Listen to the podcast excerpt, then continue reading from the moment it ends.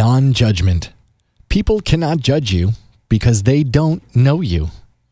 The concept of non-judgment is a fascinating idea.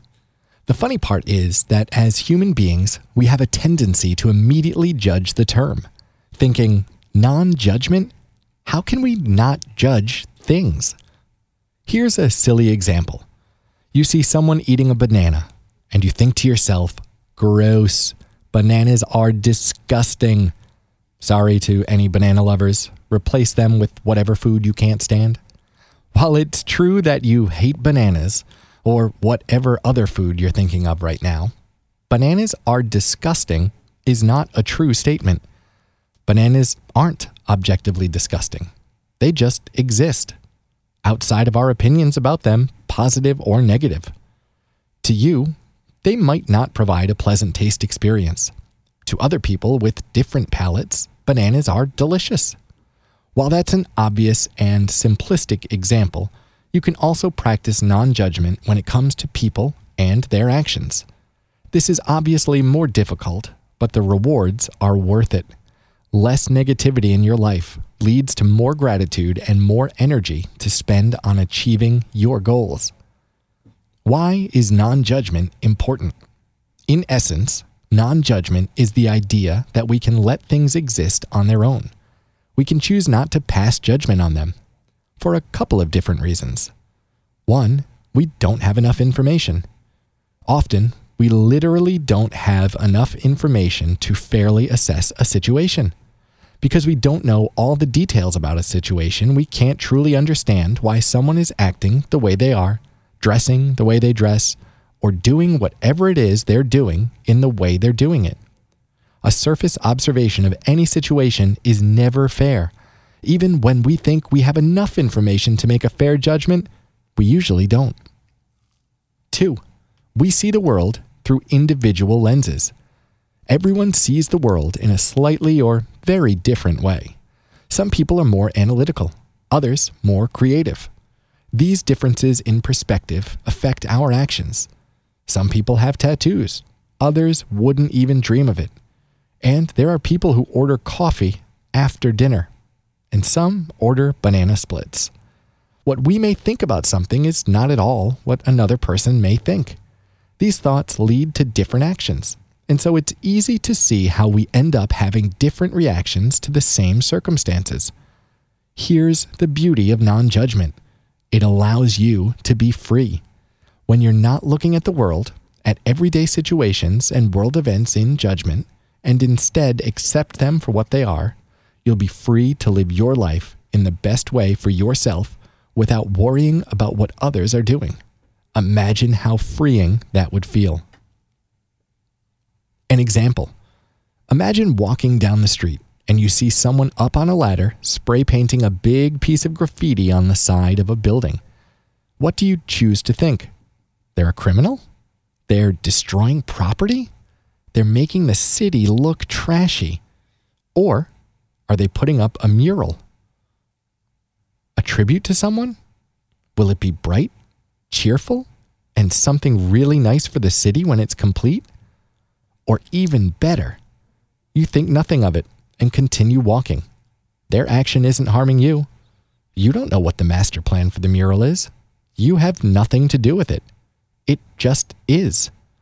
When you feel the need to judge the things you encounter that don't involve you, they sit there in your mind, taking up space that could be used for more productive matters. If you let those judgments go, you'll find you have more mental space for things that are actually important to you. The first step to loving unconditionally. It's easy to understand the value of non-judgment when it comes to things that don't involve us. The next step is practicing non-judgment in situations that we're involved with. That can be harder, but it can be amazingly beneficial to all of our relationships and interactions with other human beings. Instead of letting your own feelings about someone's behavior dictate your reaction, you can instead choose to accept that it is what they are choosing to do, and there's not much you can do about it. We're not puppet masters. We can't pull the strings of what other people do or don't do. Even if we don't like it, we can make the mindful choice to not judge anyone for what they chose to do.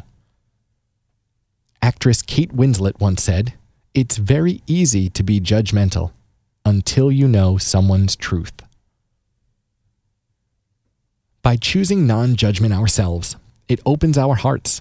It opens the possibility of unconditional love, love of others, love of situations, and love of our very own lives, even with all of its trials and tribulations.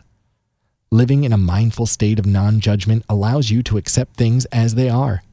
It doesn't mean you have to like the way everything is or be passive. You can and should work to change the things around you for the better, even as you accept them as they are in the moment without judgment. What it does mean is that you no longer have to react mentally to every situation as if you are the ruling, judging czar of everything and everyone. Things, situations, people, and actions simply are. How we choose to react is on us. Non-self-judgment. It's fair to say that we are often our own worst critics. Does this sound familiar? What an awful day. It started slow, then got hectic. I didn't eat well, didn't exercise like I said I would, barely got the kids fed, and then I just ended up in bed early instead of doing any of the things I needed to accomplish. I'm such a failure. Here is one of the most important things to remember when you're practicing the art of non-judgment. It's not always the external situations that we choose to judge most harshly. It's our own. Some examples of judgmental thoughts. I shouldn't have eaten that. Why didn't I make a healthier choice?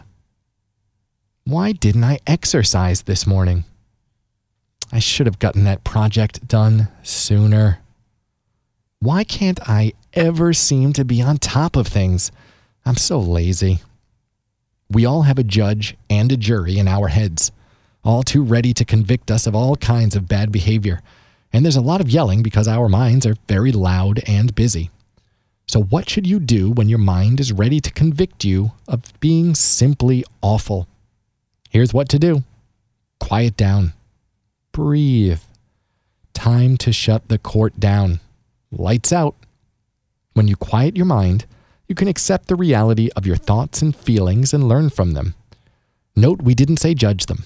Learning from the things that happen in life is part of growth. Judging yourself for those things is detrimental. By learning from your thoughts and behaviors without judging them, you can grow and progress in ways you never thought possible. Uncritically observing your behavior, thoughts, and feelings and the reasons behind them is a great way to practice non-judgment every day. Non-judgmental alternatives. Today, I didn't eat the best foods. Tomorrow, though, I'm going to make an amazing salad. This morning, I didn't have a chance to get in my exercise, so I'll do a bit of yoga tonight instead. I put off that project at work, and it stressed me out all day. I'll remember that the next time I'm tempted to put something off. There's no time like the present to get organized. There's always room for improvement. Turning negative thoughts around into positive actions you can take without beating yourself up, and your previous choice is a fantastic way to realize being positive and non-judgmental gives you room in your heart to love yourself. Non-judgment in practice, a fable. One day in late summer, an old farmer was working in his field with his old, sick horse. The farmer felt compassion for the horse and desired to lift its burden. So he let his horse loose and went to the mountains and lived out the rest of its life. Soon after, neighbors from the nearby village visited, offering their condolences and said, "What a shame. Now your only horse is gone. How unfortunate you are. You must be very sad. How will you live? Work the land. Prosper." The farmer replied, "Who knows? We shall see." 2 days later, the old horse came back, rejuvenated after meandering on the mountainside, eating the wild grasses. He came back with 12 new, young, and healthy horses who all followed the old horse into the corral. Word got around in the village of the old farmer's good fortune, and it wasn't long before people stopped by to congratulate the farmer on his good luck. "How fortunate you are!" they exclaimed. "You must be very happy." Again, the farmer simply said, "Who knows? We shall see." At daybreak the next morning, the farmer's only son set off to attempt to train the new wild horses, but he was thrown to the ground and broke his leg. One by one, villagers arrived during the day to bemoan the farmer's latest misfortune. "Oh, what a tragedy! Your son won't be able to help you farm with a broken leg. You will have to do all the work yourself. How will you survive? You must be very sad." Calmly, going about his usual business, the farmer answered, "Who knows? We shall see." Several days later, a war broke out. The emperor's men arrived in the village, demanding that young men come with them. The farmer's son was deemed unfit because of his broken leg to be in the emperor's army. "What very good fortune you have!" the villagers exclaimed as their young sons were marched away. "Who knows? We shall see," replied the old farmer as he headed off to work, in his field, alone. As time went on, his son's leg healed, but he was left with a slight limp. Again, the neighbors came back to pay their condolences. "Oh, what bad luck! Too bad for you!" And again, the old farmer simply replied, "Who knows? We shall see." As it turned out, the other young villagers' boys had died in the war, and the old farmer and his son were the only able-bodied men capable of working the village lands. The old farmer became wealthy and was very generous to those villagers. They said, "Oh, how fortunate you are! You must be very happy." "Who knows? We shall see." Walt Whitman once said, "Be curious, not judgmental." The sweetness of life. Most of the time, it's impossible to know all the reasons for anything that happens in our own lives. What to speak of the lives of others? When we practice non-judgment, we get the opportunity to live our lives free from the burdens we place on ourselves when we're constantly judging everything we see.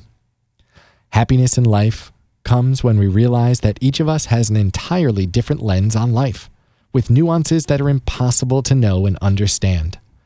When we can step back and realize the simple truth that the vast majority of people are doing the best they can, it allows us a pleasant taste of freedom. We're not really upset because of someone else's actions. Our judgment of them is what causes us grief. Often, we may be stuck in situations with judgmental people, so we fall into the trap of acting like those we are surrounded by. If you're being mindful of how powerful it is to live a non-judgmental life, something miraculous will happen. Those around you may very well start acting more non-judgmental too. By understanding it is utterly impossible for other people to understand the intricacies of our lives, we realize we can't be fully aware of theirs either. Gisele Bündchen, model, once said, "I feel like when people judge me, they're not judging me because they don't know who I am." The next step. If you make a point of not accepting or validating other people's choices to judge others, you'll make people aware that you are strong, accepting, and non-judgmental. Soon, you'll find that the judgments of others will begin to fade away. Choose to make an effort to refuse to be part of the judgment of others.